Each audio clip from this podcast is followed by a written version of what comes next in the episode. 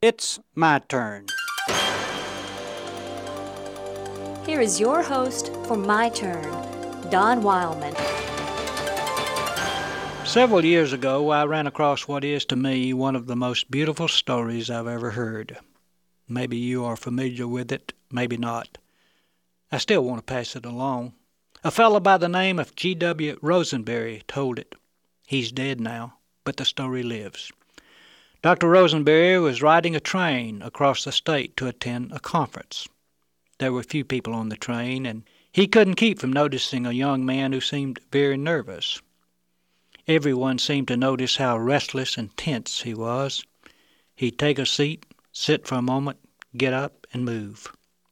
Finally, Dr. Rosenberry went over to where the young man was, sat down beside him, and spoke. Do you have trouble, son? Is something bothering you? I would certainly like to be of help if I can. The young man looked at Dr. Rosenberry for a moment and then spoke. Well, I don't mind telling you, he said. Do you know where Springvale is? Dr. Rosenberry answered. Isn't it the next stop? The young man spoke again. Yes, sir. We'll be there in a few moments. That's my home. I lived there until three years ago. My mother and father live there still. But three years ago I had a quarrel with my father I told him he'd never see me again. I packed my bags and left. It's been hard during the past three years. Many times I've wanted to go back. I wrote Mother often. I wrote her last week and told her I'd be passing through. I told her I'd like to stop for a moment if it was all right with Daddy. I told her that if Daddy said it was all right for them to hang something white outside the house, and I could see it when the train passed. I told her not to do it unless Daddy agreed. She'd do it anyway, you know. Well, there was a period of quietness. The boy looked out the window. Then the terrain became familiar. The train was nearing the house where his parents lived. He spoke to Dr. Rosenberry excitedly. Mister, would you look for me? It's the next house, just around this bend. I just can't look. If there isn't something white, I, well, I just can't look. Well, the train slowed for the curve and jerked a bit, stopping for the water tank.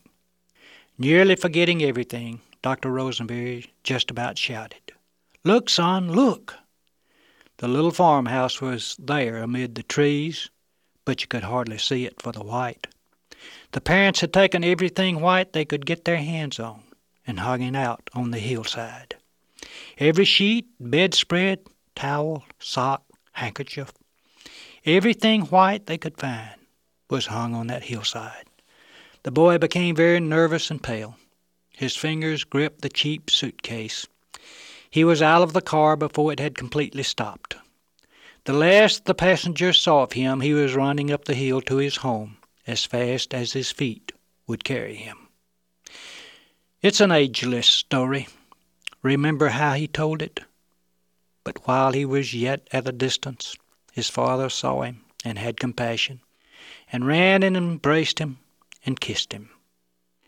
The white sheets are still out, and so many need to come home. This has been My Turn with Don Wildmon, a production of the American Family Association.